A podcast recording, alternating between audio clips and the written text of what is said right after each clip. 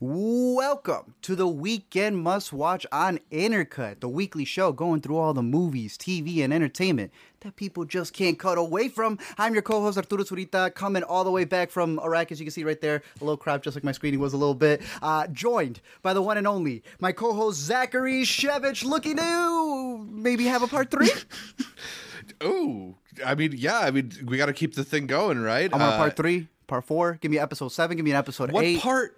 Of the intercut podcast are we in right now? Because we've been doing this for a little while. Is this is it's this part like it's still, still pre-production. pre-production? It's still yeah. pre-production until we get that Tubi deal. And okay. we become the first like Roger and Ebert for for the streaming age. I'm excited for our official launch.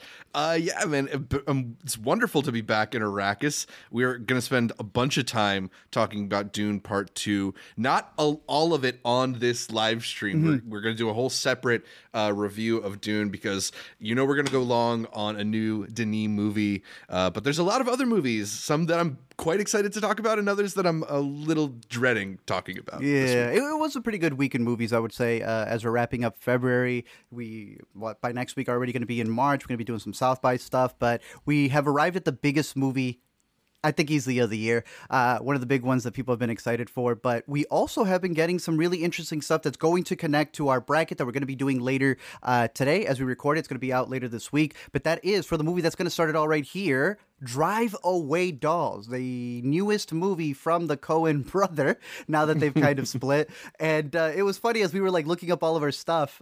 How many like metaphors or not, or not like puns you could do?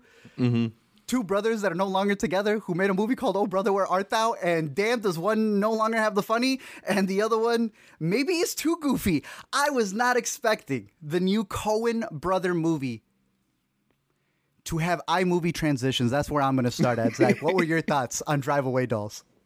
You know, it, it is really funny as you mention that like it there is such a stark contrast between Ooh. the Ethan Coen movie we just got and the Joel Coen movie that we got previously, Tragedy Macbeth. Uh, it's always sort of been fascinating to watch them operate and you know curious to find out like who's responsible for what or you know are they do they have like kind of one shared brain or something like yeah. that and it's very clear no they are bringing two different skill sets yeah. uh, to the table uh, with joel coen being a, a, a lot more like artistly artistly and like very into the camera and the visual presentation uh, of his films uh, it's a lot more self-serious tragedy macbeth and with Ethan making Drive Away Dolls, this is just like a, a goofy, fun, pretty good time. It's a very slack movie and and not right? really like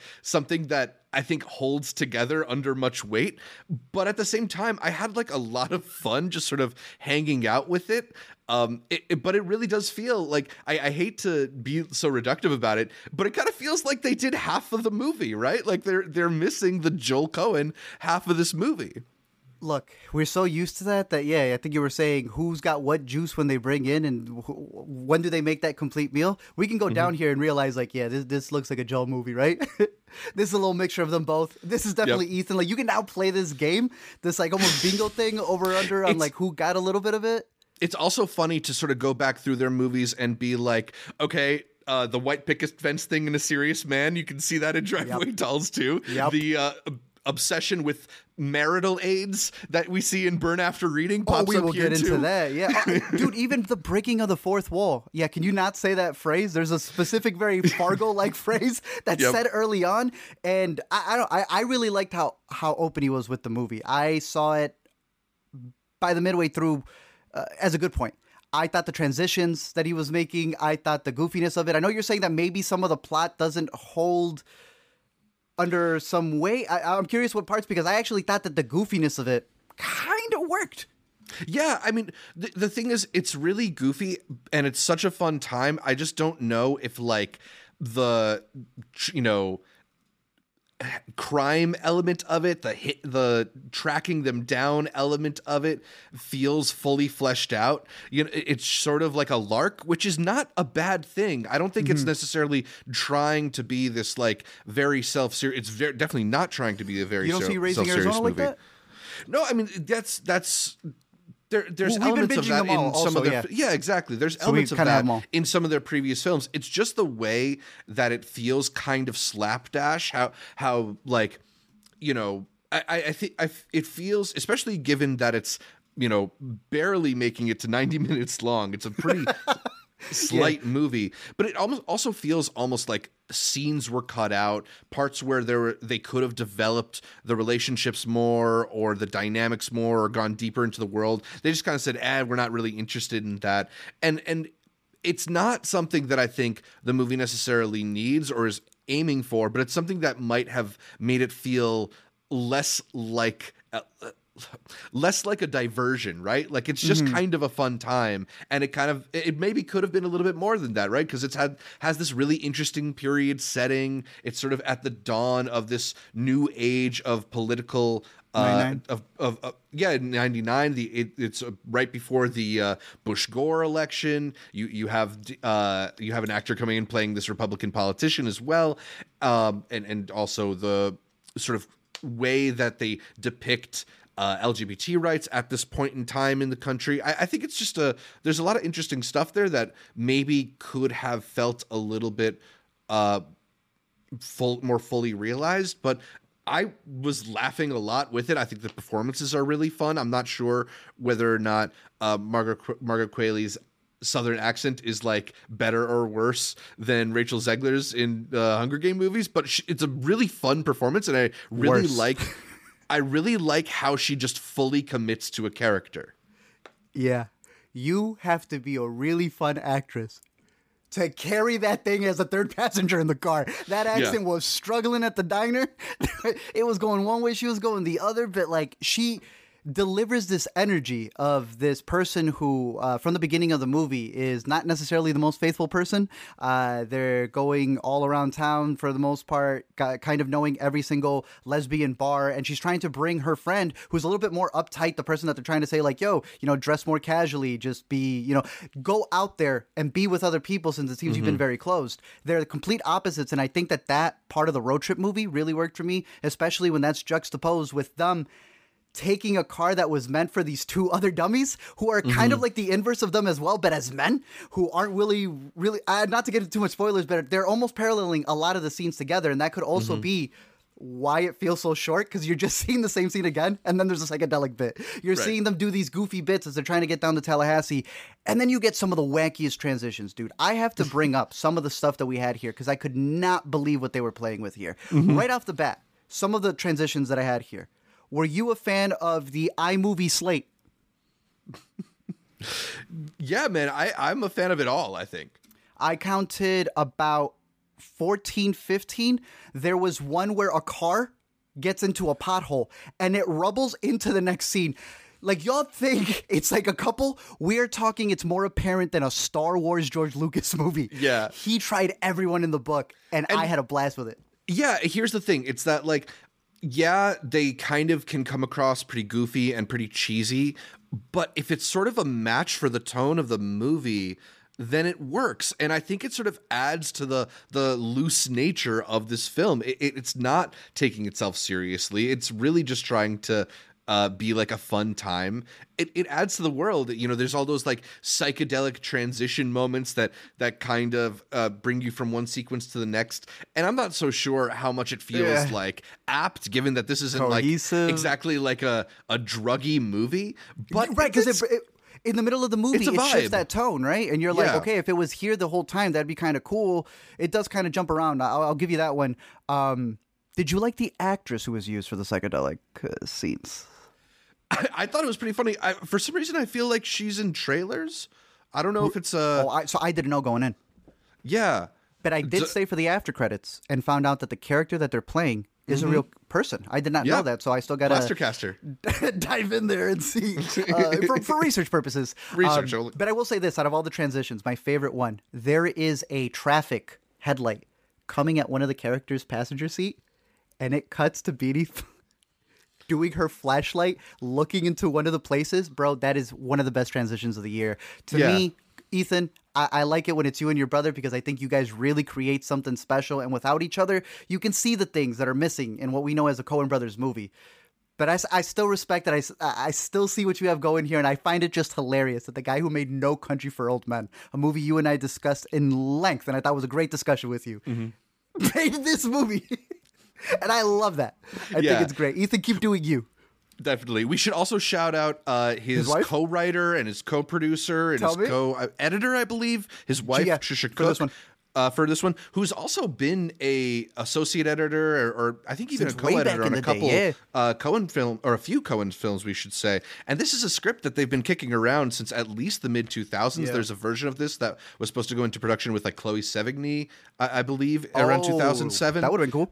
Yeah, but uh, you know, it, it's funny for a film that has been kicking around as long as it is, how kind of like, uh, you know, ca- just sort of like carefree it feels. It doesn't feel Yeah. labored over, but I'm, I'm glad they made it. I, I have a really, I had a really good time with it. I understand the people who are kind of like, "Wh- what did I watch? This isn't.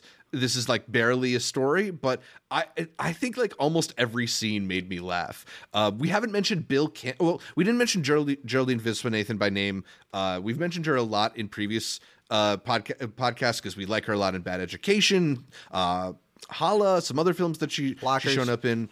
Uh, blockers very good here as well uh, but in the small role i thought bill camp was hilarious as curly Dude, thank you for bringing it up. I thought the line in the trailer was like cute. yeah What'd you say his name was? Oh, Bill Camp. bill camp He's like the heart of the movie. There is one line he says where he questions himself and he goes, "Why, Bill?"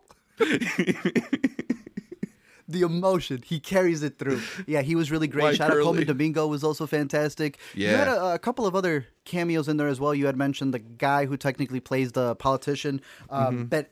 As I was reading into it about him and his wife, and you were saying that there's some elements in here uh, dealing with you know, relationships and such, and especially in a serious man, something Yep. that has been a through line, right? Uh, I got you one of these first and foremost. oh Uh, they were giving these beautiful. out at Thank the you. screening. These are massive, bro. These are like really big posters, and uh, on, it was really pushing her. screen. That's why immediately I went. Boom. Oh yeah, there you go. Boom. Thank you. I immediately went over to um, the what's it called uh, IMDb to search her up to see everything else that she had done because they were really pushing. Like I barely see that writer producer. It's usually you know writer director. So I'm like, Yeah. yeah. they got a lot to push for her. And I was reading up an interview with them. Bro, they're in an open marriage, which, hey, hey, hey, I just like knowing the filmmaking process for where a lot of these ideas come. So, me watching A Serious Man yesterday, eye opening. I will say that. Yeah. So, hey, shout out It's- you two as creatives. it, it certainly casts a new light over a lot of the things that we've heard in certain Coen brothers A movies. little bit. But uh, yeah, fascinating overall. I, I would still say that it's worth the junior price if you can catch it as a matinee. I- still think it's worth the theater experience for the transitions and the way that it's shot. And I, I, I like the cast involved, so I give it a thumbs up for me. Yeah, I would say the same. Uh, I think it's you know not not like one of the best movies of the year, but a really good time worth worth catching. Not intolerable cruelty. no, no. Okay. Although you know, I was doing my Coen Brothers rankings because we're going to be doing a longer Coen Brothers uh, podcast very soon, and it is like pretty much no, close to the bottom. Like there's intolerable cruelty and Lady Killers below it, but like I think their solo efforts only go to show you that like they're really Oh. at their best when they're mixing their talents. You have this one at the bottom. Really? Well, no, no, no. Below, I have it below. I have it above uh, Lady Killers and two. Intolerable Cruelty and The bottom half for sure for you. At least one other Coen Brothers movie. Okay. Um, but it's like still in the bottom half of the pro- films they've produced, and they've produced a lot of great films. I think I like it more than Hail Caesar. I mean, yeah, that's the other Coen Brothers film that I have. I just want to make sure. I think that was the only one that I'm like, I, Yes. I, I like this side of uh, him more. So yeah, that is Drive Away Dolls playing in theaters now. Should be in virtual maybe soon, considering how they flip them really pretty quick. So within a month, if you want to catch it at home, you're able to catch it at home. The next one, Zach didn't get the chance to see, and he should because this movie changes lives, Zach. We have a new. I said it wasn't a Christian movie, and then I searched it up. No, it's it's a Christian movie. Yeah, But and uh, I, I will quote this uh, because I thought it was a great way to showcase how these Christian movies have kind of been moving. They're turning God into the cameo role, so it really is putting people at the forefront. And I will say that is the better version of these Christian movies. This is one of those where it's trying to tell you that you know people coming together is the the, the honestly, we are the miracles, right? It's not about this magical thing that's going to save you out there. It's about real people doing real things. Uh, it is based off a true story that happened in the 90s, uh, and it stars Hilary Swank, who is a, a- like a drunk lady who, because she's going through AA, really tries to help this family out who has a sick daughter whose mother previously also passed in the same hospital. That man is still paying off the mom's bills, now needs to pay off the daughter's bill before she eventually dies. This woman's like, nah, she takes it to the next level. Um, it's got all the cliches that if you've seen any of these types of movies, you're looking for. I think people who want to come to these movies to cry are going to get that, especially in the second half. First half's kind of rough, but I will give it credit that in that second half, I thought the themes really worked well because when they're confronting her in being an alcoholic, they pretty much tell her, and I thought it was very profound for a you know semi-Christian movie. You aren't doing something right. You're doing this out of guilt. That's still addict behavior, and I thought that was very grown for the movie to kind of take that route for it. Um, so out of the slew of movies that we get about like miracles, you know, we had that one a couple years ago that made it all the way to the Oscars where the kid fell into the. Do you remember the ice? And that trailer was playing like forever. Um, I think that was Steph Curry produced. Obviously, this has a lot of people behind it as well. So I would give this one the benefit of the doubt uh, for the watch because it actually cares about making a story where it's not just having you donate your tithes or just pray and hope that it goes well. It shows you that it's the actions that you take that actually becomes the miracles that people are waiting for. So, uh, Hilary Swank's decent. I, I like the boy Yeah. Alan Ritchson. Uh, Alice Ritchson. Ritchson. I always try to say his last name Reacher himself, right? Yeah, Reacher himself. I, you know, when I was rewatching Catching Fire, he plays like the big baddie in there. He's been around for Yeah. a minute, but I never expected in a million years, bro. I gotta pull up you his ever IMDb. Uh-huh, were you gonna say TV show? Blue Mountain State. How is that being renewed, dude? Hold on. Let me let me pull this up right here. Yeah. I'm I'm seeing the news that they're remaking this, and it was around Fast X where I went back to see what he had done, and it blew my mind that he was the dude from Spike TV, dude. Zach, tell people what the show is about and how it is impossible to bring this back. I don't know how they're gonna do it. Uh, yeah, they are apparently. You're breaking this news to me, so I'm reading alongside with other, everyone. But they are doing a Blue Mountain State sequel series, or at least shopping it. It looks like. Uh, this was a show that was on the uh, formerly Spike. named Spike TV, which, if you're too young to remember that or or not in America, was like TV for guys, not not this yeah. other crap that's out there. This is TV for my bros, and this is a show. This is the most was- bro show. It took place at a college, followed the these people who are on the football team, but mostly it followed them around to frat parties where they would be binge drinking and uh, and and just like ha- having all sorts of like Belligerent. debaucherous fun, Yeah. belligerent fun. Um, yeah, it is a ridiculous show that like if you if you were like college age in a certain time frame, you definitely got uh, shouted like quotes to you like over and over again. I I don't know if this show like can exist in 2024. The the the early aughts were a different landscape out there, but Alan Richards like a big star now. Uh, Right? It's just so funny because this is where I know him from, and now he's this dude who's in Christian adjacent movies with Hilary Swank and the the biggest badass on Amazon TV with with Reacher, and and he's in Fast X for crying out loud. Meanwhile, you and I know him as the dude who was slapping the boys in the bathroom. you can't even see the IMDb trailer without it being like borderline red band. They Yeah. say they're bringing him back with this. I look, I'm Well, they did like a whole movie starring his character. He because he I was also that. a supporting I character, and he kind of was like the breakout star of that Hell show. yeah. And he did it. I I love where he's at with his career. Yeah. Fantastic stuff. Hey y'all, watch Ordinary Angels out in theaters. Some good stuff over there. I give it a, I give it like a, a decent rent. If you got a discount code with the family, it's it's good enough for that. It's a little too right. long though. They also gave me bonus features that were a whopping 20 extra minutes on top of the trailers, bro. They had me there almost till midnight. I Oh, was no. praying, please, just get to the movie, man. it was a little too much, but that movie is out in theaters if you are curious. The next one is also getting a little bit of a limited uh, release because it is nominated as one of the five international features, and Zach got to catch Io Capitano, which is Italy's submission for the Oscars. Yeah, uh, one of the as Art mentioned, five nominees. So if you're trying to be an Oscar completist, as I'm sure a lot of the inner cuties are, uh, it's one you got to catch up with, and it's gonna be worth your time. I think it's a really harrowing story of uh, these immigrants. It, it, although the film is nominated for Italy, uh, it follows these Senegalese uh, migrants. It starts out in Senegal and chronicles their journey um, across the deserts, through Libya, through all sorts of treachery, and as they immigrate their way to to Europe. And you know, I think we've seen other stories that try to highlight the you know absolutely like devastating conditions that uh, migrants have to face. I, think about the film The Swimmers that was on Netflix somewhat recently, although there's some controversy around that.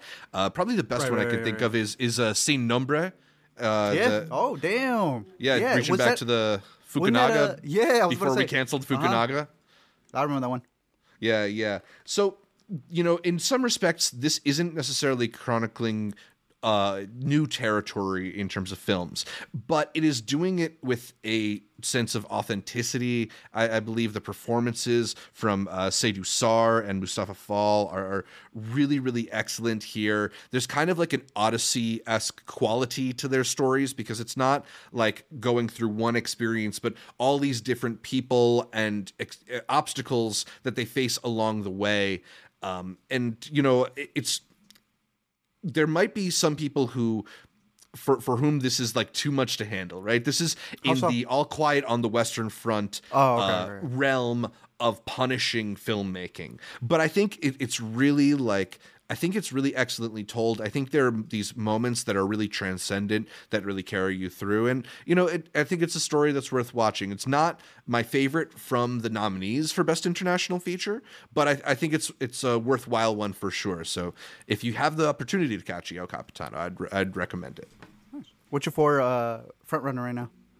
from the nominees in the category. Yeah. Um, I mean, it, I think it's zone of interest. You know, it almost feels like a like a cheat to put the, the Jonathan Glazer movie in there, but uh, It's it's a remarkable movie. It is, and it's out now, which is crazy. It's out on uh, Right. VOD, so people are- get the chance to catch it. But it- Yeah. insane because of the France rule that Anatomy is winning this award everywhere else. Mm-hmm. We'll be talking about that. We got some awards discussion to get there, but did did you watch uh, this next movie? Uh, I believe so. Yes, I did. I did watch this next movie. Uh, regrettably, I, I might add. Zach, I had places to be, so I apologize for leaving you solo on this one. And you were supposed to be excited. You told me you were getting ready, getting your popcorn popped for I it. wasn't. I wasn't at home Laughing with my at the TV. wigs. Look, I put this on my computer when I travel to go see Dune, right? Yeah. And I, I see Chicago immediately off the bat. I know that's Lower Wacker Drive. Yep. I turned this off and said I gotta watch it at home. So Zach, embrace me for my 9 p.m. screening today for Tyler Perry's new Mea Culpa. Oh man. Uh, so you see, it, it's called Mea Culpa because she's a lawyer, but also her name's Mia, and she's feeling pretty guilty. Uh, this is a sort of like s- sla- classic kind of like exploitative, sexually explicit. Uh, you know, tantalizing Erotic thriller? erotic thriller. There we go. That's the the best word for it. Um, you know, kind of in the mold uh, of uh, a basic instinct or maybe obsessed with Beyonce and Idris Elba from a few years back. Um, and it, it's also got the the Tyler Perry treatment to it. So that means that every character speaks like very eloquently about their issues and in ways that make sure to get all the exposition out clearly so everyone knows who that character is and who's worth uh, rooting for and who's like the evil person that we have to root against. I mean, everybody is just so like everybody states all their problems very, very clearly within the first five minutes of this movie. It- it's just so like sloppily written and boring, and I don't know, man. I mean, the, I think that this is a movie that there will be people for whom this appeals to where they won't care about the ways in which this is just the absolute laziest version of the story, right? Mm-hmm. Like they h- totally hand wave away complete conflicts of interest and explicit red flags and all these other things that are just don't make any sense in, in favor of giving you Kelly Rowland and Trevante Rhodes kind of like glistening in sweat, naked around each other's butt. Man, dude, they got my man from Moonlight in this movie. I don't know. I, I was actually going to ask you about this when I thought you had seen the movie, but like, do you think this is a good move for a dude like Trevante, who is like an excellent, excellent actor? It, it's a popular movie. It's like high on the Netflix charts, but it is so bad. Um, I don't know, man. It like look attractive people. I don't know. What do you what do you want? This this stuff works for Netflix. I'm gonna put It's you this way, bro. probably I'm a, probably not as bad as Dude, it got number uh, one. What was the Poland Polish movie? 365 days, whatever it's called. Oh, it's a classic, bro. yeah, not as bad as like that train wreck that's happening over there. But Yeah. I look, I know Tyler Perry very well. I got like glimpses of this movie. I don't know if you ever got to see Acrimony. For those who have, that is not. a video, dude. That's a video that to this day, 2017, this thing's or 18. I get comments every day from people mad on who should have been right in this movie. He makes those types of movies, right? Where Yeah. you're going to have complete opposite reactions of whoever it is, uh, whether it's someone's rooting for the guy or someone's rooting for the girl, and you get nothing but like comments from from the opposite sides. I think that for the question you were asking about what's his name jumping over to Tyler Perry, it's because he's that massive. I didn't realize Tyler Perry and Oprah um, are synonymous now. Basically. I thought like you know we have that Oprah level, but Tyler Perry is there. The man held royalty. The man has his own studio. The man has all this. The man's got a lot of controversy, bro. I don't know if you've heard about that Boondocks episode. I don't know if you heard about that actor who was talking a lot of stuff. I'm giving my praise to Tyler Perry, but I think Tyler Perry also's got a lot of uh, skeletons in the closet. We'll say there's a joke in American fiction that's really funny, where they say they confuse him for Tyler Perry Yeah. at the gay club. That script is on another level. But Zach, I present you this news if you didn't hear about it. He had an expansion to his um I think the studio in Atlanta specifically. Yes. Unless he was gonna build another one. And he's like, nah, nah, nah, nah, nah. I don't need another location. I can type in with this new AI. Like if that there. doesn't tell you everything you need to know about Tyler Perry at a point when creatives are cr- across different fields are, are fighting against AI, that he's like, no, no, no, man, this is this is my next ticket. Bro, this man's a monopoly man. He don't care. He don't, Uh, look- yeah, I mean, look, anybody who's building their empire that large is going to have those kind of tendencies to it too. It's like Yeah. people didn't expect it out of Oprah, and then the whole Color Purple press tour happens. It's like, oh, I'm shocked, shocked that a billionaire would act selfishly. Yeah. Where's his color purple though? you know, like what Gone Girl, his rolling Gone Girl. I feel is like the biggest project that he's been able to bring to the forefront. Other than that, he knows he knows the type of movies that people are going to eat up in that sense. So, hey, if you're a fan of it, shout out LaShawn who said that uh, they watched my LB for it. Yeah, that stop, bro. What are you doing? It's been on my set. I don't know. It's, the best excuse I have to grab it. No, you're gonna explain why you have a Madea Christmas. Why don't you have a Madea Christmas uh, I- cutout? If I pulled up with the Halloween one right now, I have a Madea Boo Halloween. I ain't even gonna question that, but if you have a second one, I will take it. Uh, so Mea Culpa out on Netflix. Not recommend, I guess. no, no. I Hard am pass. excited to cover this. I will be doing it LME soon. I'm ecstatic. Uh, let's talk about some real movies then instead. We did do have two reissues that finally happened, and while we are going to be going deeper into one of them, which is obviously Dune, um, we will have a review for that, and then we're gonna have a spoiler talk for that, and then like I'm excited for our Denny bracket if we do get the time to do that. We have a lot of Dune coming in here, um, but it was Dune Part Two uh, that had a fan event that was happening in theaters this Sunday which we had mentioned all leading up to it. So hopefully y'all got your tickets to see it. Um, and then there was obviously the Tenet reissue that they were doing, uh, which I was very excited for because I never got to see Tenet. Here is Dune Part 2. And then I never got to see Tenet when it came out in theaters Yeah, on the big screen. on the big screen. And honestly, I, I I think that's when my life paused, bro. I think it was not being able to go see Tenet at IMAX, and they took the IMAX away from me here. And it just felt like four years of my life have been paused mm-hmm. since the pandemic has and I feel like the pandemic is now over, Zach. I can officially on this podcast say that now that Tenet has been reissued in IMAX, we have been fixed as a world. Maybe we can move backwards through time to make up for that time lost too.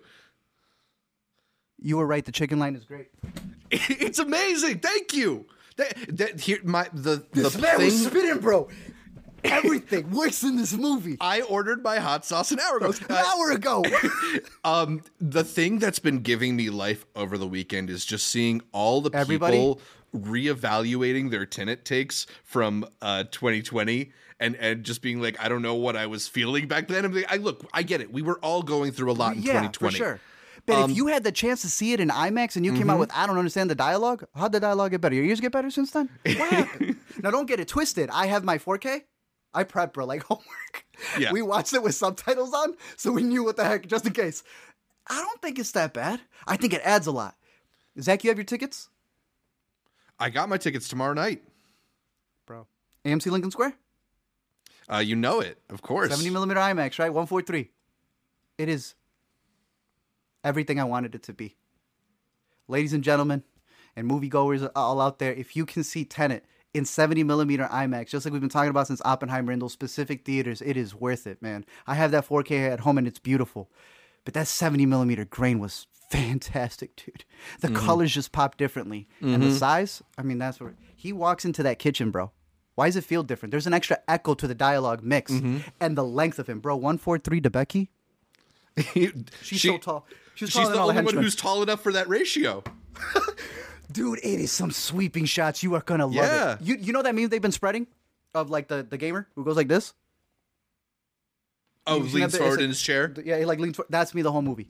Yeah, that, Every time me. it cuts forward, I I had to.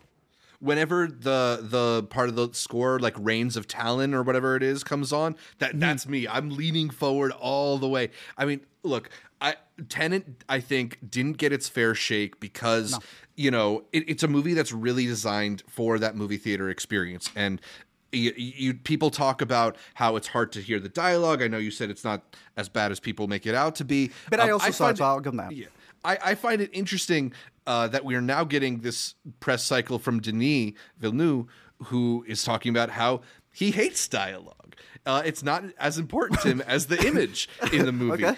And I think that, you know, I think he's kind of working in the Christopher Nolan mold in that, like, ultimately the things that matter in these types of movies are what you're seeing, what you're hearing. The, the, you know, there's a reason why when Soderbergh did that recut of Temple of Doom, where he turned it into black and white and just used the social network score and none of the dialogue, that it still works because, like, I gotta watch it. if a movie is like perfectly constructed on a visual level that that's all you need as an audience like Mm-hmm. i've always felt that the elements of the Christopher Nolan movies that i can't hear they don't matter to me because i get sort of the mood of what's happening right like if I don't understand what bane is saying under that mask i know he's still threatening people Yeah. if if I if I don't hear Tom Hardy in Dunkirk, I know he's just giving orders or whatever. But it, it's it's like you're you're um so immersed in the greater picture of it all that like it ultimately doesn't matter if you know every single word spoken in the movie and i think tenet is the perfect example of that. Like you do not need to know everything that they say. You don't need to understand every plot mechanism or maneuver or scheme that they get into. You just kind of got to sit back and feel the movie or sit or lean forward. 100%. Exactly. It is. It's just a beautiful ride to go on, and I think it's definitely worth experiencing experiencing it in IMAX. It was definitely top tier. Um, I think I get it, kinda. yeah and it's clean too. You're right. Turn off your brain, enjoy it. But the fact that there's something there. In the special features, he says, You get to sit back because we did all the work for you. Mm-hmm. Bro, like, you start piecing at it, it's so much fun to be a detective with the movie, too. Yeah. Damn, is it so much fun. I love Robert Pattinson's character. I love what they're doing with the bad guy in this movie. This idea of, of the cause and effect, and the, the the the cause has already happened, so or the effect has already happened, so you have to create the cause. It's some weird stuff that he's talking about. And then uh, I, I remember when we were covering Oppenheimer, we had brought up how uh, Oppenheimer was mentioned Yeah. in this movie, which by the way, she says Oppenheimer. So when I messed it up in my video, just so y'all know, he did too in that one. Okay, so there you go. But just the fact that it's this inverse of Yeah. Oppenheimer, this idea of them being scared with what's going to happen to the bomb, and then here he's like fixing that future that Oppenheimer ends on. It's, it's genius, dude. Like Yeah. he made the prequel before the other movie there. So I'm awesome. I'm I'm excited to rewatch it again if I could. I am so jealous that you get to see it again tomorrow. Hopefully, you get a poster. Um, they were giving out uh, film reels on the first day. Sneak into the back, see if they got an extra one. Take it from the 70 millimeter if you get. It looked really nice. Um, big thumbs up. I am so happy I finally got to see it. It's four years in the making, and it was yeah. everything I wanted and more. And I love the movie even more uh, because of it. Uh, yeah, I, we're gonna talk about it again next week because you're gonna have a bunch of other things to say. I'll remember everything from the experience as well. But if you get the chance, go see it in 70 millimeter IMAX. I think not only does it make a difference, but it proves exactly what Nolan was going for and why he did it. Dude, it's Interstellar. It's Inception, and the man remade Memento, man. Like, like he was just firing on all cylinders here. It's his greatest hits. Kind of. Yeah. Kind of. Big thumbs up. Must watch for me. But without really getting into the review for Dune, because we know it's Dune's good, right? Yeah, Dune's really good. Dune, it's good. So y'all know that already. Yeah. How was your experience? Uh, I mean, you know, it, it's cool to be in a packed movie theater full of people that are really excited for a thing. So, so there's that, and there's nothing quite like the the gigantic IMAX screen to sort of like awe you when you know Denis designs these images to be experienced that way. I mean, it, it's it's a powerful movie, and it's overpowering even if presented in the right way. So I'm glad I saw it in the right way. Where'd you see Not it? Uh, to see No, I, I so it was actually speaking of uh, the Lincoln Square uh, IMAX. That one was sold out, so I saw it in another theater around here, but it was still presented well. So I guess they were doing it on digital. So I may have seen the same version as you. So you saw one nine. No, I saw. I think I. Only twelve theaters doing one four three. Oh, so maybe I saw one nine then. I traveled for one four three and saw Yeah. one nine. So I am still awaiting our Austin trip at the Austin IMAX theater to go see it in that one four three. Uh, because I guess yesterday was all digital. So because of it being digital, only certain theaters had it in that ratio. So I've yet to see it in that full thing. But even Yeah. with that, just your first thoughts. Because off that IMAX score, I still had the IMAX sound. Right. There is this bagpipe score that Hans Zimmer cooked for a middle section of the movie. I mean, it is just so like. it's so like overstimulating even like there's certain moments particularly when we're when you get to like uh the the sandworm moments where the score is just rumbling and the visuals are are, are just like queuing you up and, and building in anticipation and i don't know it I, I found it to be a really really powerful experience Uh, I'm excited to talk about more of the story, more of everything else. But this is, again, just like we told you about this fan screening, starting Friday. Most theaters are going to be playing this in your Dolby, in all of your different formats. Uh, just like I made a, a video with Oppenheimer, I'm going to try to make something for Dune and all of its different breakdowns because it was interesting. Um, I've been like reading threads and stuff, and it turns out a lot of people saw my Oppenheimer video. And we're going to the museum that I had recommended, and I, Yeah. I found that like fascinating. And then I was over there, and some people were talking about it in line. We were waiting for concessions. Bro, they don't know me because it's just my voice. So it's just Right. fascinating to be like, oh yeah, he's like, yeah, I heard about this from a video, and I heard it's really good. I was like, that's that's dope, bro. That's really awesome. So I love just being the ghost and just having you, you, know, gotta like um, change your voice a little bit so that people don't recognize it bro. I was like, what's his name, Paul? when he gives that speech, I did not know Timmy had it in him, dude. He gets really deep when he delivers that speech. And in those IMAX sounds, it is fantastic. So we're gonna we're gonna save all that for the review, but I highly recommend checking out the IMAX website. I'm gonna be posting some other stuff in terms of where you can see it properly because, as I told you, uh, the screening that I saw, a lot of people thought they saw it in 143. They did not. It it was crap for them, and it's this idea like maybe you don't know the ins and outs of what you're getting, but I hope that people, if they're making the trip or getting a ticket, or seeing it in the format that they should be. Because that's like ordering a double bur- a burger and then only getting a single. They're they're Right. jipping you out. It's the same thing. It's still the product, but you paid for something. Right. And um, it was interesting to see that. Not a lot of people knew the difference in it, but uh, there's a difference between 2K and 4K. And I'm excited to watch it with you when we get to Austin. And Yeah. just make sure that Can't you call wait. out to the theater so that you get it in that full aspect ratio. it's a difference. Same thing with Tenet. What a week, dude. Back to back movies uh, when it comes to IMAX to wrap up our theaters and streaming. And yet there was still a lot at home. In terms of Netflix, we had the biggest release, which was their Avatar The Last Airbender remake. I saw two episodes. I'm going to finish wrapping it uh, for an LME. I haven't seen the series. Have you? No, I haven't Cartoon? seen the original series. I've seen maybe like some clips floating around, but I've never Okay. really sat down with it. This ain't helping. Yeah, doesn't really motivate you to to want to check it out. Or maybe it should because people talk so highly about other one? Avatar the Last Airbender and I'm not seeing it from the Netflix show. Um yeah, I mean, I don't know. It, it's not like an outright disaster, and, and I'll say that after True, I've true, only true. That's good.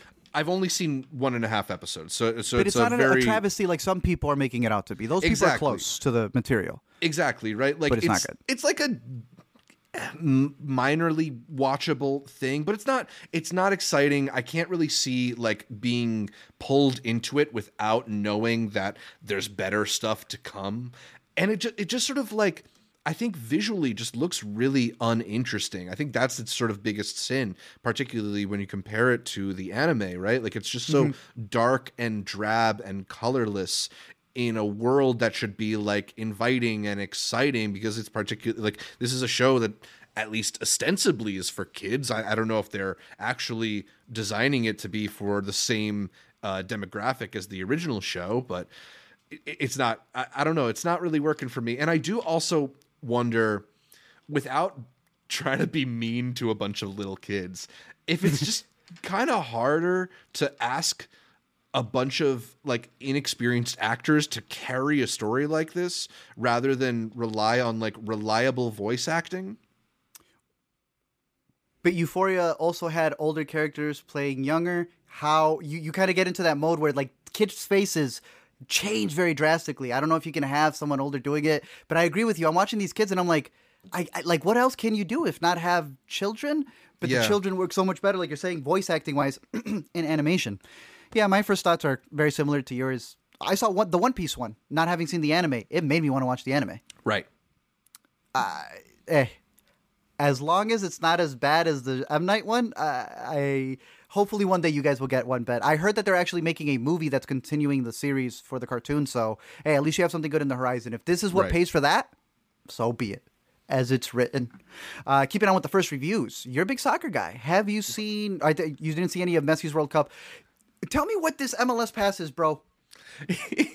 so yeah, we talked about this before, but Apple i did a really interesting deal where they now have the rights to all MLS games, and it's not like other. Uh, it's not like other providers where there's like local blackouts. You know, you can't watch the game on ESPN. You have to watch it on your local sports I was- station. that was literally the one question I was going to ask you because you know I'm Yeah. big on that. That's Yeah, crazy. uh, Apple got rights in a way which completely uh, go you know skips over all that. You can watch anything from anywhere around the globe if you're interested in seeing MLS, uh, MLS soccer, which a lot more people have been since the addition of uh, Messi to Inter Miami.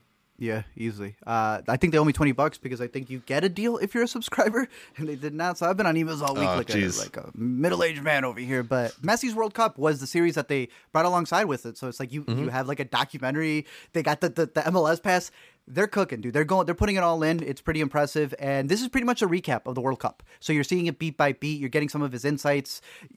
I wish it was a little bit more from the competitors. Obviously, they're not there. I think that's the only thing it's missing. But it's a it's a pretty Yeah. decent by the numbers um, uh, recap of everything that happened uh, per episode as they were doing the matches. So uh, Yeah. if you're interested in that, that's cool. I always like you know when they win the World Series and they're like, "You want the DVD?" Right. This is that. Yeah, I mean it's pretty interesting because be, since Apple has spent all this money on this MLS deal, and now that Messi is here, they are going all in on trying to market Messi. And obviously, you know, he's perhaps the greatest soccer player of all time. So why wouldn't you want to market him? And he, uh, subscriptions have gone up a lot since his yeah. arrival to the league. Uh, it's just also interesting in like the balance that they choose between how much they market Messi and how much they market everything else. There's a apparently a forthcoming uh, MLS series in the style of the Netflix F1 show Drive to Survive, but apparently like as much as half of that show is going to focus on Messi, which I know some people are not so so excited about. So I don't know, we'll see. Uh, but you know, It's like it- tailored to the NFL. Right, That's right. Messi It's kind of that exactly like he's this gigantic, you know, galactic sti- figure. And you seen him? he- the, just everything in his or everything sort of orbits around him. Yeah, I, I got to see him when he came to uh, came to New Jersey most recently. I've actually seen him a couple times because I've, I've Ooh, seen. Uh, okay. Yeah, I what I, I went to a uh, UEFA Champions League final back in his Barcelona glory days. Uh, and How was the little guy? I mean, he's he's transcendent. You know, it's, it's he's the greatest soccer player I've ever seen in person. When he came here, right, he wasn't even playing. The man was on the injured, like he was on the DL. yeah, Pink everywhere on the streets. Like you're not seeing pink jerseys like this anywhere else, and they're just like any, any town that he's in, is just gonna be flooded with pink wherever you go, and it- it's fantastic. It's incredible. So, uh, hey, I hope to see him one day. But I got to see Messi's World Cup: The Rise of a Legend. there we go. out on Apple TV Plus, and it's decent. It's decent. Uh, another first thoughts over here for a show we got to see a couple of episodes on that interested me because of the voice cast, and it's out Mm-hmm. on Prime. It's called the second best hospital in the galaxy, and that's a voice actress right there. Um, it's cute. What'd you think? Yeah. You know, uh, there's some elements of it that I find pretty interesting. It's a pretty fully realized world in terms Yeah. of this, like, it's a galactic hospital with a bunch of alien uh, figures occupying it, but it's also like a little bit low rent. As, as they mentioned, it's the second best hospital in the galaxy. So they're doing um, some things not exactly like above board. Um, I, think it, I think there's elements of it that really impress me. It's interesting that you mention being enticed by the voice cast. I think I was as well, and I'm not convinced that they're like the best fit for it. Uh, They're 'cause just it is a- it, yeah, it's another one of these shows where there's a lot of celebrities involved. You have Keke Palmer, Stephanie Hsu, Kieran Culkin, Natasha Lyonne, and they all just kind of sound like themselves. Uh, Maya, Maya Rudolph is there. She's probably doing the most voice acting of the main cast. But yeah, it, it's just sort of like it feel it never really feels like they're disappearing into characters or making choices it kind of feels like they're just being given lines to read um and, and at least from the onset that's the thing that's sort of keeping me from fully embracing the show Gotcha. but there's like a weirdness there that i enjoy and I, I might give it a couple more episodes to see if it pulls me in Yeah, it's it's like Tuca and Bertie met. Yes. Um, what's in faces Rick and Morty, and they just try to make this amalgamation of stuff. It's interesting at times, and other times they do a they do a lot, but eh, definitely interesting show. We'll see if it gets picked up for some other stuff, but that's playing on Prime. You can check that out over there. Uh, and then the last thing also on Prime is Jenny Slate's new stand up special, which was better than her last stand up special. And it's funny to me when a comedian makes fun of their last stand up special because they were very serious and direct. And we're like, you need to listen to me here. And then they do the next one going, I don't know what I was doing there. And I'm just thinking, what are you going to do in your third one that you're going Right. to apologize for how cringy you were in this one? So Jenny Slate, seasoned professional, out on Prime, but it was decent enough. When you need mealtime inspiration, it's worth shopping Kroger, where you'll find over 30,000 mouthwatering choices that excite your inner foodie. And no matter what tasty choice you make, you'll enjoy our everyday low prices, plus extra ways to save, like digital coupons worth over $600 each week. You can also save up to $1 off per gallon at the pump with fuel points. More savings and more inspiring flavors make shopping Kroger worth it every time. Kroger, fresh for everyone. Fuel restrictions apply. Hey, it's Kaley Cuoco for Priceline. Ready to go to your happy place for a happy price? Well, why didn't you say so? Just download the Priceline app right now and save up to 60% on hotels. So, whether it's Cousin Kevin's Kazoo concert in Kansas City, go Kevin, or Becky's Bachelorette Bash in Bermuda, you never have to miss a trip ever again. So, download the Priceline app today. Your savings are waiting. Go to your happy place for a happy price. Go to your happy price, Priceline. Um, what I really want to talk about is the news segment because we have a couple of other award shows on our road to the Oscars that have hit. I think the BAFTAs also happened. I don't have any info on that. So if you do, or if someone has some stuff on the BAFTAs, definitely let us know. I need to catch the up on there. pgas happened Yeah, so there's been a lot of good ones, but the ones that I was uh, was able to see because they actually you know streamed them was Netflix's pickup for the live event of the 30th annual Screen Actors Guild Awards, and then the Indie Spirit Awards, which uh, they streamed on YouTube, if I'm not mistaken. Yes. Um, thought both were pretty decent. Yeah. Let's start with SAG first because Indy went crazy at the end. Uh, the 30th annual SAG Awards. Netflix, great job. Good yeah. job. Yeah, a net. I mean, it's so funny the way that just like being on a streamer that doesn't need you to cut to commercial breaks alleviates so many of the issues that we have with other award shows. Like they let the speeches go on. Jeremy Allen White literally got surprised. He was like startled that they weren't trying to funny. play him off the off the stage. Um, they also I, one thing that I loved, which you know the Oscars have been pushing away from this, they started with a big clip montage that showed all the nominees. Is it so much to ask for to see clips of the nominated movies? The movies, Um, the moving images. yeah. And, uh, you know, I think Netflix is honestly like really, really lucky, or maybe just very, very smart, we should say, with their choice to go after the SAGs because it's just nonstop speeches from extremely well liked celebrities. They uh, have this very like congenial atmosphere where everybody's like really happy to see other people and they're, uh, you know, sh- sharing their adoration for other people. I, I think it's just a, a, a very smart pickup on their behalf. Um, I'm curious if there are aspects of the show that you liked better or you liked worse. I, I know one thing that not didn't work necessarily for everybody was I felt like instead of commercial breaks, they had Tan France interview uh The queer guy? That's his name? interludes. Yeah, the queer eye guy. And like, you know, they're trying to do it in the style of those backstage interviews that sometimes That go viral on YouTube. online. But Yeah. yeah, it's it's better to like opt into those and find the best moments than when you force them on during a live broadcast. I don't know if it it uh, works for the flow of the show. I agree with you because he was also doing the pre-show, and I was catching that on YouTube, and then they went directly there. Which, if you s- catch his thing, or I think it was the girls' thing with the pre-show Mm-hmm. with Kieran Culkin, watch it. I missed watch that it. one. Yeah. watch it. I'm gonna find the clip. I'll send it to you.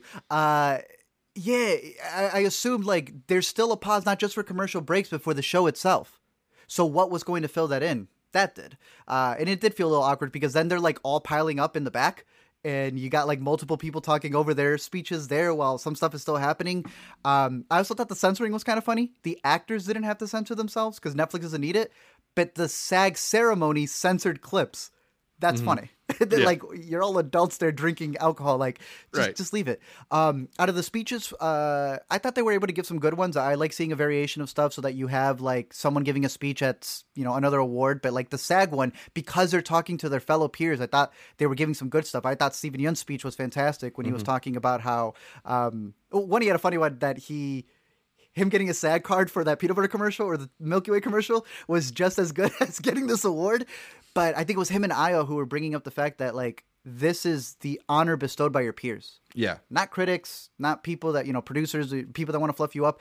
You're like competitors. And that's what makes these awards so special. And I thought it was really cool the way that they're able to integrate the show in terms of how they all, you know, unionize in this place after going on all the strikes that they did last year. So I, I thought it was a pretty good ceremony. I don't know if anybody else stood out to you. Did you like the Lisa Ann Walter mic'd up segment? Which one was that? uh, where they had uh, the teacher from Abbott Elementary like mic'd up, and they were showing her like behind the scenes, just talking to people on the red carpet and stuff like that. It was sort of this interesting, like they did it in the style of those NBA mic'd up clips, where you you get clips from uh, NBA players during the game, but it was just all of her on the red carpet schmoozing with other actors, saying hi to Robert Downey Jr. and stuff like that. I mean, I thought it was it was kind of cool because I'm always as a as a celebrity interested person, I'm always watching these shows and seeing like two actors talking at a table and just wondering like well what are they talking about? And it was a nice little insight into that. I just think the the clip wasn't edited well and they included way too many similar moments. Like we don't need to see her saying hi to 16 different people. That's what happens when you get the actors, but not the editors. So, yeah. Um, Pedro being drunk was funny. Uh, Yeah. they, they were pretty good. Um, and yeah, that's pretty much it. I guess the, the Modern Family people coming out was well they were doing a bunch of reunions. Yeah, it, it was similar to the Emmys in that they they were focusing on reuniting casts True, for a yeah, lot of they the got like presentations. Frodo in them. Yeah, yeah, yeah, you're right. And they had uh I think it started all off with a Devil Wears Prada reunion as well. Would she pretend? Yeah, like she pretended to be drunk. Yeah. oh, uh was the Hannah Einbender no, that was at the Indie Spirits. That was the indie when she ran out. so let's jump into that. It was pretty good. Sure. You got everyone who was going to win kind of pretty much got the awards. Jeremy Allen, the Bear, all that good Oh, stuff. let me ask you, kinda one more how it goes. thing about uh, Screen Actors Guild. Uh, the the way that Idris Elba was sort of like the host, but not really the host. Did it work for you? Did it not work for you? No, that's why you're asking the question. Yeah. No, it was weird. Like it wasn't Yeah. the worst, but it's like you're he's a really cool guy, and they're Mm-hmm. setting him up to be awkward, and there's nothing he could do. It was a little weird. Um, they they need to tighten up those stuff. Even the beginning, the baton passing. This is how I got my SAG card. Where are the directors, bro? Are these actors directing Yeah, actors? Because some of y'all claim you're directors. What's going on here? We need Spielberg to come in and do the blocking because it, it could On- use ooh, some that would be uh, some improvements. The Spirit Awards, though, were held in a tent. Yes. Would On you like to explain why they have like the staff of a thousand men, but they're in a tent? I think they've always kind of been like on the beach. That's sort of the the vibe the indie spirits have gone for. It's like it's the fun award show. We're on in the middle of the day. You for know, the non-studio big studio award films that we Yeah. give to the point that we have a Caesar Ca- or the Cassavetes Award to be the actual only indie award. right, and we still like the indie awards. We still like them. But yeah, they're, they're a fun vibe. I wish they were maybe a little more indie than than they are right now, but they're they're cool. just saying, they're they're cool for what it is. If you've seen this show, you already knew all the indie nominated Yeah, you did. Thanks, bro. I'm not even. Let's just flex on it. Every single movie, they're going through the docs. I'm like, Best first premiere, feature, a thousand one. Gotta let Best them know. Best feature, past lives. Come on now, and even the nominees, and there were some other ones that should have been there. Best I uh, will- Cassavetes Award, Fremont. Which Wait, I wait, thought it was going to go. There was somebody else hold on. for the Cassavetes. Cassavetes Award. Uh, Fremont. I got that Blu-ray. Was Storyev not up? No, it wasn't up, but we can See, we can give Story if a show. If we were running it, it would have been up for sure. Yeah. And if we were running it, y'all would have been able to hear everything at the second half of this award show. But before we get to that, I saw a lot of Twitter stuff because I saw it after I came back from Dude, and people were just spewing garbage this weekend. I don't know what's going on with the internet, bro, but it's a little off if you've been on it. They said that she was talking smack to people and that it was like terrible. And you know what I hate more than anything is that that was the connotation. You read it back and you go, "Oh, you slick. You made us jump to that point knowing good and damn well that wasn't what happened."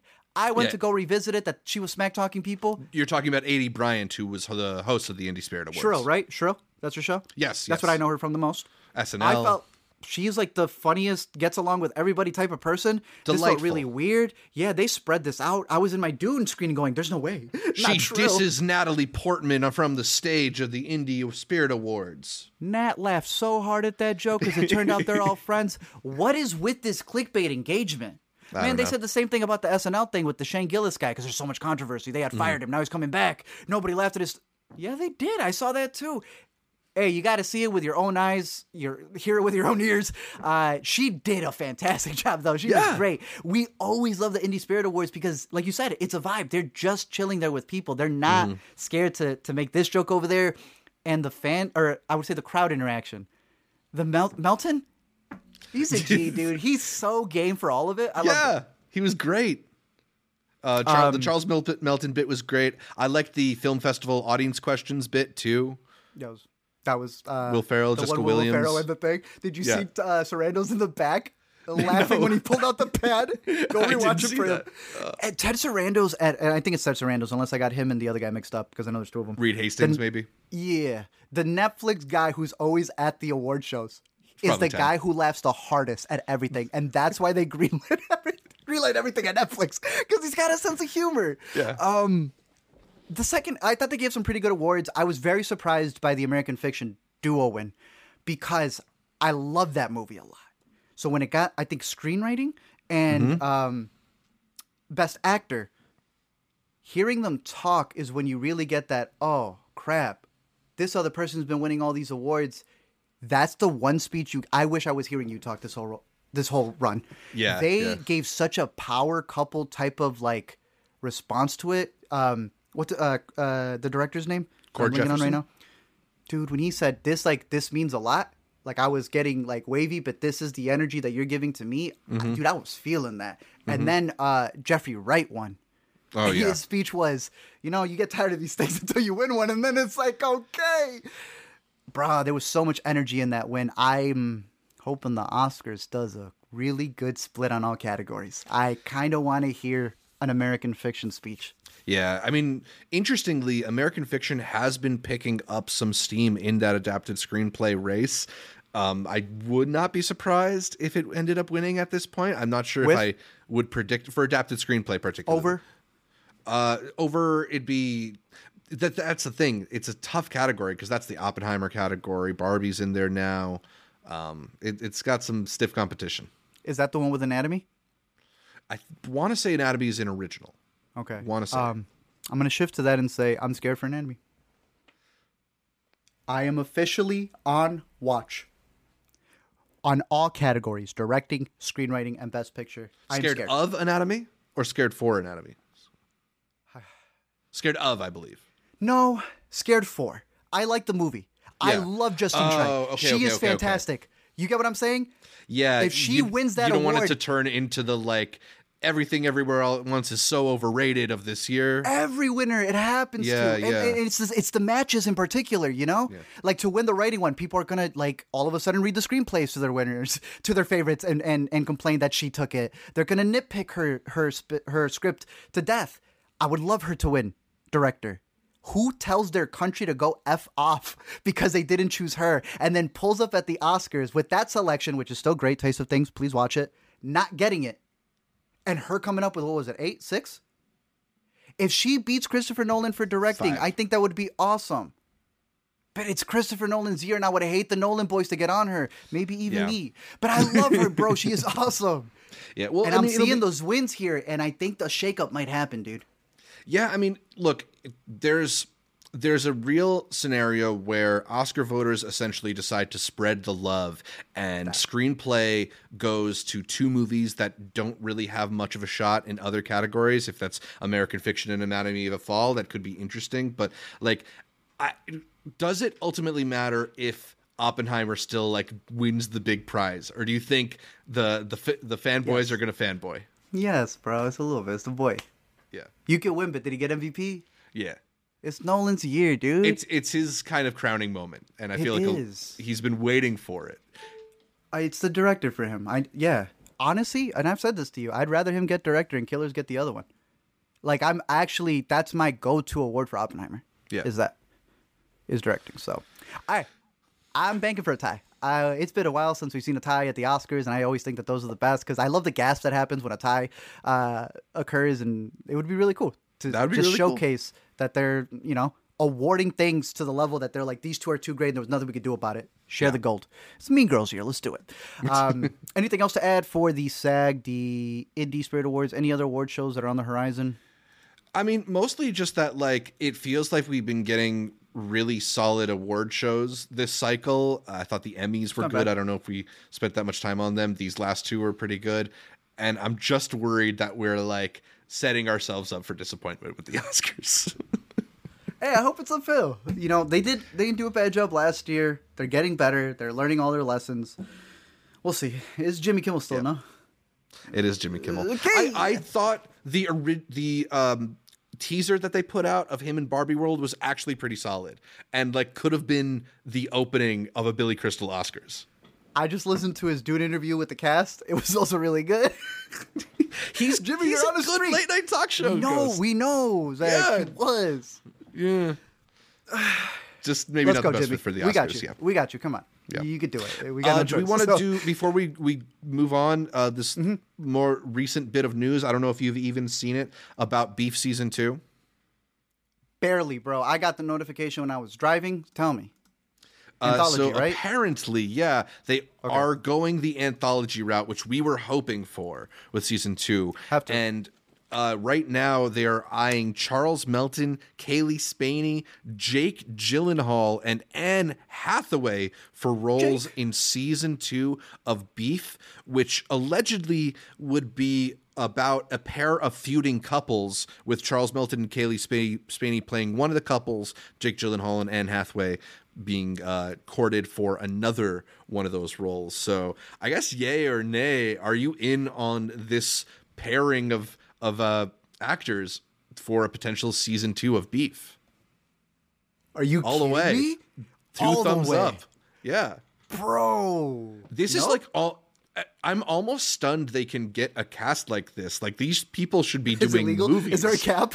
Right? Thank you, thank you. They did Melton a little dirty. Like has This Gyllenhaal is how you give him all the awards. done a series before? I think this is his first time, unless I'm misremembering. I know we Hathaway did the uh, uh, WeWork show. And I liked her in that one. Yeah, the Apple Yeah. one. I dude, this looks like a juggernaut crowd right here. I'm all for it. If they keep it anthology, we were very iffy on what was going to happen with it. Um, Mm-hmm. This is pretty good. Oh, was it? Speaking of Steven Yeun, did y'all hear about Beef season two castings? Yeah, that's that's a powerhouse, bro. Yeah, Hey, we need something good from Jake Gyllenhaal because you know that South by movie about a I got some faith. Let's, bro. The Fall Guy let's- trailer played at the IMAX. I'm saying this with all due respect, bro. I'm saying this with all due respect.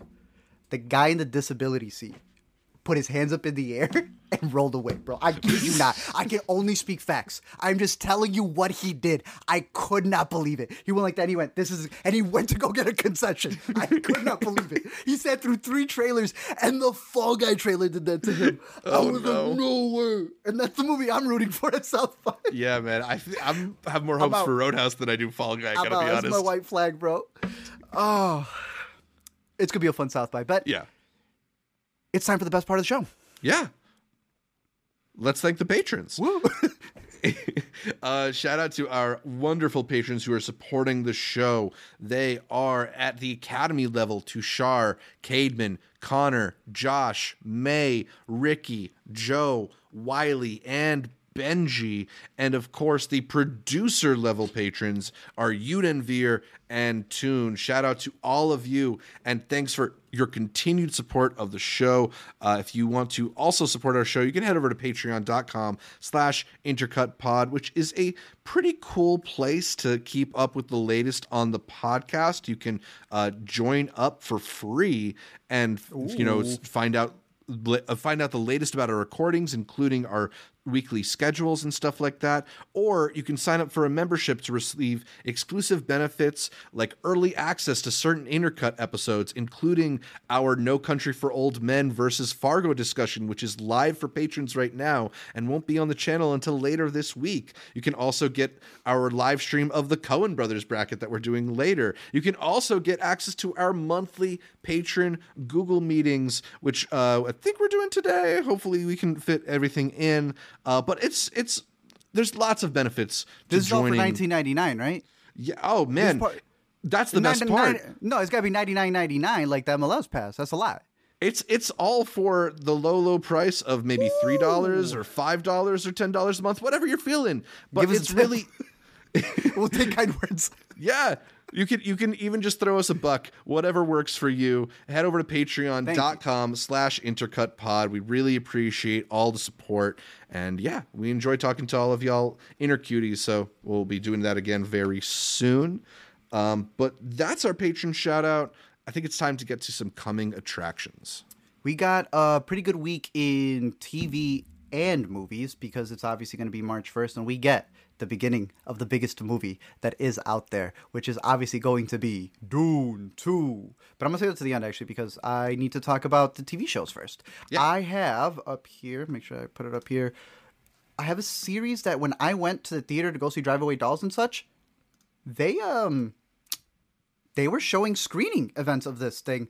It is an FX series called Shogun that's supposed to be a mini series. I saw a trailer to this. Man, I immediately thought that this was uh, the, the the game uh, on the PlayStation Five that they were gonna make into a movie. Ghost and I'm like, Tsushima, wait, yeah. bro, I thought that they had finished it. I was so excited. It's not, but this thing still looks sick. I got a poster for this one too because they were giving them out. I was like, I didn't see the screening, but I- I'm ready to go. This is, uh, I guess, an FX miniseries that's supposed to be based off of a novel that is going to play a lot like I, I guess Tsushima, um, but it looks stunning. It looks like a real movie, and uh, because of that, they've been hosting screenings for it uh, for the first couple of episodes. It's going to be playing on FX, obviously Hulu as well. this is my show that I'm going to be tuning into uh, as we're we're over there at South by. So uh, hopefully I get to catch a majority of it. Um, if not, I'm gonna have to wait until we come back. I don't know if you've seen anything of this, but it, it looks badass, bro. Uh, just the trailers. I know that FX, I believe, is spending more money on this show than FX has ever spent on a show. You Um, okay? So it makes sense. You see it. yeah, you definitely see the budget here, but it, it looks quite epic, and I think it's been getting some decent early buzz too. I'm very excited to check this one out. Sick. Yeah, so this one's gonna start coming out uh, February 27th, and then I believe goes weekly for 10 episodes. The next one is uh, another kind of series. It's a docu series that's done by three different directors, but one of them a lot of people are going to know because it's Richard Linklater. This premiered at Sundance and was done in three different parts, but Linklater's was like the only one that like kind of had like its own special screening.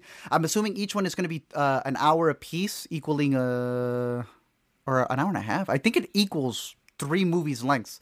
Um, and they're three separate documentaries that break down uh, the prison system, the oil, and I'm blinking on what the third one is. Um, we didn't get to catch this at Sundance, but it was getting some pretty good reviews out of the episodic section, so I will be tuning into this over on Max. Nice. The movies, though, we got uh, a duo. I know you've been excited for this one. Cabrini from the director of the one and only Sound of Freedom. They back boy. Man, I was bombarded by like two trailers for this when I went to go see the the Ordinary Angels. But again, they're in this bag where it looks okay. It looks like a competent film. It looks like a, a decent poster Yeah. for a movie that is real. It doesn't come off like propaganda like many of the movies come off. So Sure. I saw the trailer for this. It looks like uh John Lithgow's in this. Apparently, it's the first I'm hearing about it. They've got a pretty decent cast for what's supposed to be an immigrant story of like the actual person Cabrini who came over here and then established themselves over in America. But y'all here for a different pilgrimage, so I don't even know why I'm wasting time over here. Y'all already know what it is. Dune Part 2 is the event to be in theaters. 143 Dolby, whatever your favorite format is, you need to go out to theaters to the for the cinematic event of the year. Now, some people have been calling this 5 out of 5 the best already. Are you jumping on that train, or do you feel you need to reel the sandworm a little bit in, and people should enjoy this as a fantastic blockbuster? Or is this um, Citizen Kane? Because I'm going to cool myself off with some of the water of life. Uh, I, I think. I think. I'm that- with you. I'm not sure. I, I've been a little bit surprised even by the like vociferous nature of the reaction. Like people are really, really that going. sand, bro. They're that. Yeah, people are ready to give it the full five star. This is the the new sci-fi epic classic. I mean, it is it is really, really strong. Um, I liked it quite a bit. I, they're I like don't- five stars. Yeah, four I don't know point nine more like it. we argued just to be four point nine. I don't know if I'm there, and I'm al- also I'm not even positive I'm that I like it more than the first one yet. I probably need to watch it again, but I'm not positive. That is a fair assessment, dude. And I Yeah. think that people may be jumping the gun. I think people can be There's right and wrong at the There's same time. of Yeah. The excitement. hype y'all giving this, I don't think it's going to embrace the general audience. And I think it might cause more of a rift. Right. Because the love that they're spewing at it, they can't even explain it, bro. They just love it to love it. Hey, I'm with y'all. I love y'all at that screening too, but I don't know. Maybe maybe simmer down a bit. I- You know what did it for me? The Austin Butler comparisons to Chigurh. Hmm. That's when I went, okay, you guys are going crazy because they're like complete. They're completely different supporting type of characters. Yeah, and that's when I knew we were different just saying, movies. bro, like, well, we have a, we're gonna have a whole discussion for this, but Dune Part Two is out in theaters this weekend. Hopefully, y'all got your tickets. It is obviously a combo must watch for me, um, and would be my pick of the week just in spirit. If I had an alternative, I told Zach uh, last week it is Dune Part Two in Dolby, Dune Part Two in 70 millimeter, and Dune Part Two in IMAX. But I do have some different picks this week. Uh, we'll see the second week showings of stop motion. Uh, one of the other movies that I got to catch on my Thursday screening of um, all the movies that we did for this week, and this one like got added last minute, but we had seen a trailer to it, um, and it intrigued us because it stars Aisling from where is it? Uh, Nightingale. Yeah, She's a really good actress. Here she's playing the daughter of a director who is like one of the biggest stop motion directors out there. And she's kind of like in this pull tug relationship of is she as talented? Is she not? Could she make her own thing? And it isn't until something happens to her mother that she really starts bringing this like stop motion art to life. It is creepy. It is messed up. I don't even know if it's going to be everyone's cup of tea. But dude, I need you to see this movie because it's one of those that's it's one of those that's talking about art and how when you create it, at what point does it consume you that you create this cycle? Okay. I like we were talking about it. We started adding some other elements to like some other characters and what they meant in the cycle. We stepped back and we're like, wait, what is the director? Is the director stop motioning the characters in this movie? From dude, it's worth it. I think okay. there's a lot of talk in there from a script level, and then it's a decent horror movie. It's got a lot of your um, uh, grotesque uh, body horror stuff in there, as, as, well as the stop motion being really good because the director himself did a couple of short films, and then those are the short films in the movie, so you can see the meta element really pop off. Nice, nice. Um, I, maybe stick as a rent it, but keep it on your radar. Stop motion. Yeah, IFC Films, I believe, is putting this one out, and I, I feel like oh, IFC nice. is generally associated with some quality. So didn't we say for right. Sundance. when I when IFC was on yes. in a violent nature, we're like, oh, it's, it's not just a Shutter movie. It's got that uh, IFC Shutter. got it. Yes. IFC vintage. All Bro, right. Hey, we're we're pretty consistent. Yeah. same thing here for stop motion. Uh, the next one that I have, speaking of us going to South by, it's about to be the anniversary from when we saw this movie called Problemista. Yeah. It got delayed because of the strikes, even though it was supposed to come out last summer. It is finally on the horizon. And this one, you know, really resonated with me. I know we're always saying, oh, this is so A24. It could be, it's like A24 is directing itself. Yeah, it has that element to it. But I also think it has a very unique voice from Julio Torres, who is kind of giving his biographical kind of take of coming to the country wanting to be a creative, but having to kind of be under the management of someone who isn't even a creative, but the wife of uh, an artist who has left everything behind. And he's kind of learning under her wing. I really like this movie. It's quirky. It's all those things you would give an A24 movie, but it, it made me want to check out even more of Julio's stuff. And I think he's got a real, uh, real heart in this movie. And, and that bank one, that bank bit, when he goes to check. It's still one of the funniest scenes of last yeah. year that they had to bring it up in the credits. So you have an extra joke even through the credits. Problemista. Yeah, this is one that I'm dying to give a rewatch. There, there's so many funny little elements, and it, it's also just got a really good story to it too. Um, and I'm hoping that this isn't the only movie we get from Julio Torres because he is such a singular voice. Mm-hmm. Um, coming up for the next one over here is a movie that we got to catch over at Sundance, and I didn't even realize that they added like a subtitle to it. Uh, when I put it on my recommended, it was just as we speak. And I guess like the Bob Marley movie, it can't be One Love, it gotta be Bob mm-hmm. Marley One Love. As we speak, rap music on trial. Got the log line in there. Uh, really good movie and I promise you, it's it's better than the title. It's more creative. It's a very interesting view at how the government has been using and police authorities have been using lyrics specifically for the rap genre um, against artists uh, when a lot of other you know songs don't do that. I, I, think one of the most profound things that they do is they bring up uh, a whole crowd singing. Um, Bohemian Rhapsody, Honey, I Just Shot a Man. They're like, no one's going to jail though, because mm-hmm. we know it's a part of the art. It gets really deep, fantastic editing, a big recommendation, one of my favorite documentaries out of Sundance, one of the best documentaries of the year, and it's playing on Paramount Plus. Yeah, those very, are my two picks. A very fascinating pick out of Sundance for sure. Uh, my three picks for the week this week include one movie that we talked about earlier, Io Capitano. I feel like I've been seeing a lot of people think of this as like the also included in the international feature or the movie that should have been excluded so that one of your mm. favorites could have get in there. And I, I just feel like that's kind of like a disrespectful way to approach what is like a, a really strong feature. You know at, give it a chance. I know it's only in limited release so a lot of people haven't had the chance to see it yet but you know it's definitely not going to be uh, one of the worst movies. It, it's certainly far from the worst movies you'll see if you're trying to be an Oscars completist and see every mm-hmm. movie that's nominated this year. So oh, yeah, I'll give I'll give Io Capitano that shout as well. Uh, another pick that I have is from my recent rewatching of Coen Brothers movies.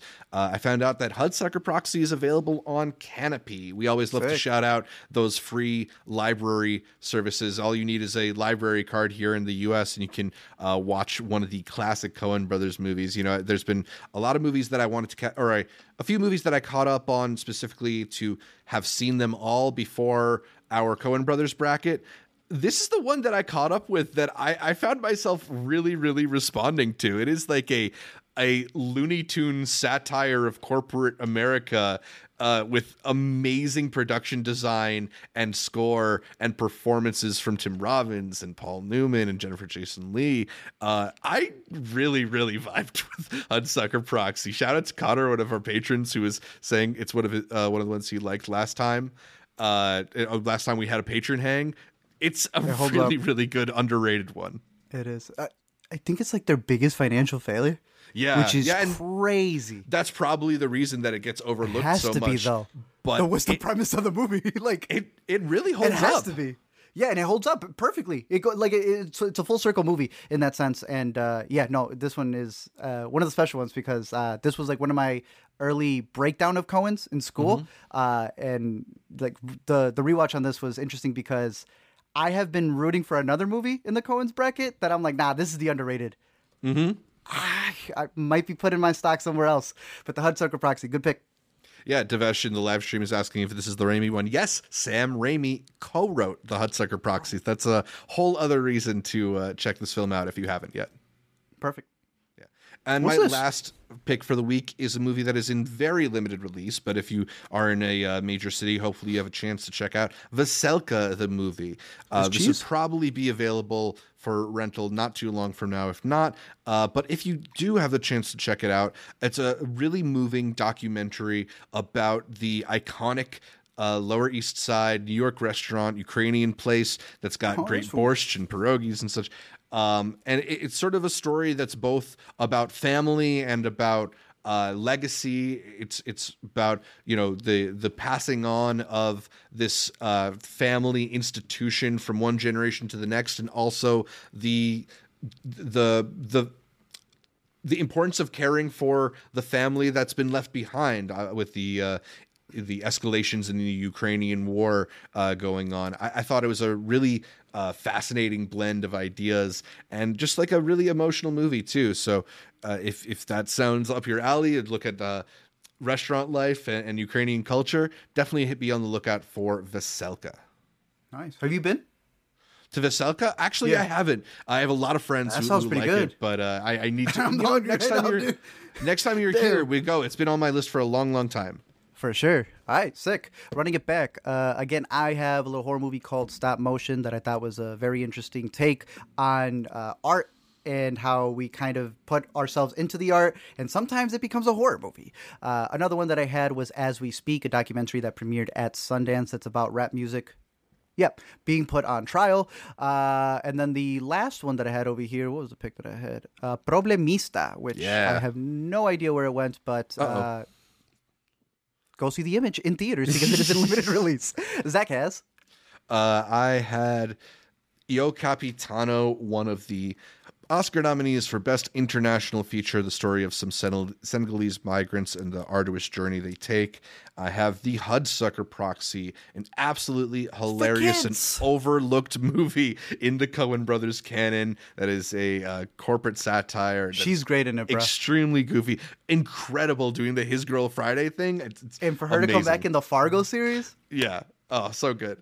Uh, and then my last pick for the week is Veselka, the movie, a very moving documentary about a Ukrainian American institution. beautiful.